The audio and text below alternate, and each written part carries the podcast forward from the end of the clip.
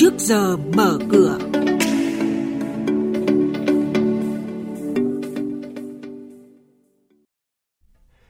Quý vị và các bạn thân mến, những thông tin chính sẽ có trong chuyên mục trước giờ mở cửa hôm nay. Chính phủ trình Quốc hội phương án phân bổ gần 64.000 tỷ đồng vốn đầu tư công. Ngân hàng Nhà nước điều chỉnh hệ số rủi ro một số khoản vay bất động sản, kích cầu vay mua nhà. Eurocharm, Việt Nam vào danh sách 10 điểm đến thu hút vốn đầu tư trực tiếp nước ngoài FDI hàng đầu. Thị trường chứng khoán phiên giao dịch hôm qua, VN Index tăng 9 điểm, giao dịch chậm lại. Và sau đây, biên tập viên chương trình sẽ chuyển đến quý vị và các bạn nội dung chi tiết. Thưa quý vị và các bạn, tiếp tục chương trình kỳ họp bất thường lần thứ 5. Sáng qua, Quốc hội nghe Bộ trưởng Bộ Tài chính Hồ Đức Phước thưa ủy quyền của Thủ tướng Chính phủ trình bày tờ trình về việc bổ sung kế hoạch đầu tư công trung hạn vốn ngân sách trung ương giai đoạn 2021-2025 từ nguồn dự phòng chung tương ứng với nguồn tăng thu ngân sách trung ương năm 2022. Theo đó, chính phủ trình Quốc hội phương án cho phép sử dụng 63.725 tỷ đồng nguồn dự phòng chung của kế hoạch đầu tư công trung hạn giai đoạn 2021-2025 tương ứng với nguồn tăng thu ngân sách trung ương năm 2022. Tổng số vốn dự kiến phân bổ cho 5 ngành, lĩnh vực gồm quốc phòng an ninh, quản lý nhà nước, khoa học công nghệ và giao thông. Ngân hàng Nhà nước đã ban hành thông tư số 22/2023 điều chỉnh hệ số rủi ro một số khoản vay bất động sản như nhà xã hội, bất động sản khu công nghiệp vân vân.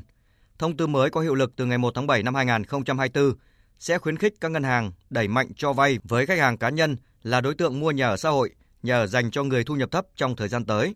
Với những động thái tích cực của ngành ngân hàng hiện nay, nhiều chuyên gia cho rằng thị trường bất động sản nhà ở sẽ khởi sắc tích cực hơn trong năm 2024, đặc biệt là phân khúc nhà ở xã hội. Ngoài biện pháp thúc đẩy cầu từ phía ngân hàng, một loạt giải pháp thúc đẩy nguồn cung cũng sẽ được Bộ Xây dựng triển khai. Theo ấn bản sách trắng thường niên lần thứ 15 năm 2024 của Hiệp hội Doanh nghiệp châu Âu tại Việt Nam Eurocharm, môi trường kinh doanh của Việt Nam thời gian qua đã được cải thiện đáng kể. Sức hấp dẫn đầu tư toàn cầu của Việt Nam vẫn rất mạnh mẽ. Đáng chú ý là 63% doanh nghiệp được khảo sát đã xếp Việt Nam vào danh sách 10 điểm đến FDI hàng đầu. Ấn tượng hơn là 31% số doanh nghiệp đánh giá nước ta là một trong ba mục tiêu đầu tư hàng đầu, trong đó 16% xem Việt Nam là điểm đến đầu tư tốt nhất. Ông Gabo Flut, Chủ tịch Eurocharm cho rằng vẫn còn một số thách thức đặt ra. Chúng tôi dự đoán sẽ có những thách thức như xuất khẩu và nhập khẩu bị chậm lại chúng ta sẽ có sự phức tạp của chuỗi cung ứng, những khó khăn khác cũng như là những điều không lường trước được mà chúng ta cần phải chú ý và hành động. Và khi Việt Nam đối mặt với những cái thách thức và cơ hội hiện tại, các cái chính sách thích ứng sẽ là yếu tố then chốt và cách thường xuyên điều chỉnh các chiến lược để phù hợp với các bối cảnh đang phát triển. Việt Nam có thể định vị chính mình để có thể tận dụng được rất nhiều cơ hội trong tương lai. Sự cần thiết phải linh hoạt và phản ứng nhanh nhạy. Chủ tịch Ủy ban nhân dân thành phố Hồ Chí Minh Phan Văn Mãi vừa ký quyết định thành lập ban chỉ đạo các dự án trọng điểm trên địa bàn.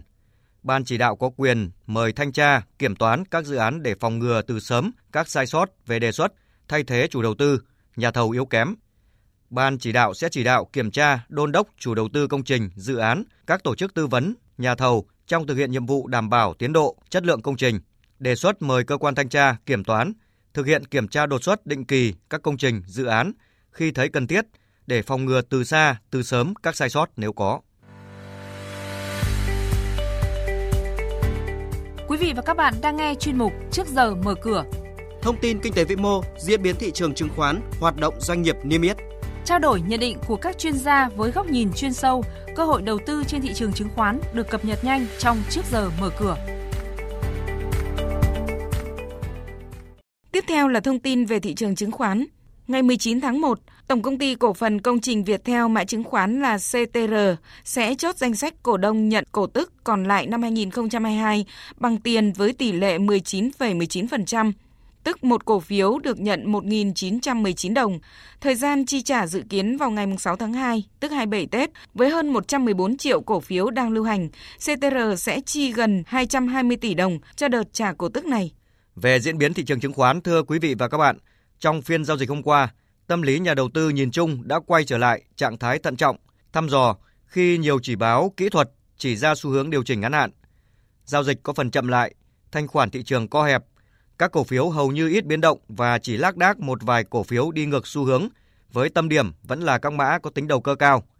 Kết thúc phiên giao dịch hôm qua, VN Index tăng 9 điểm lên 1.163,12 điểm, HNX Index tăng 1,95 điểm lên 229,5 điểm. Upcom Index tăng 0,41 điểm lên 87,02 điểm. Đây cũng là mức khởi động thị trường phiên giao dịch sáng nay.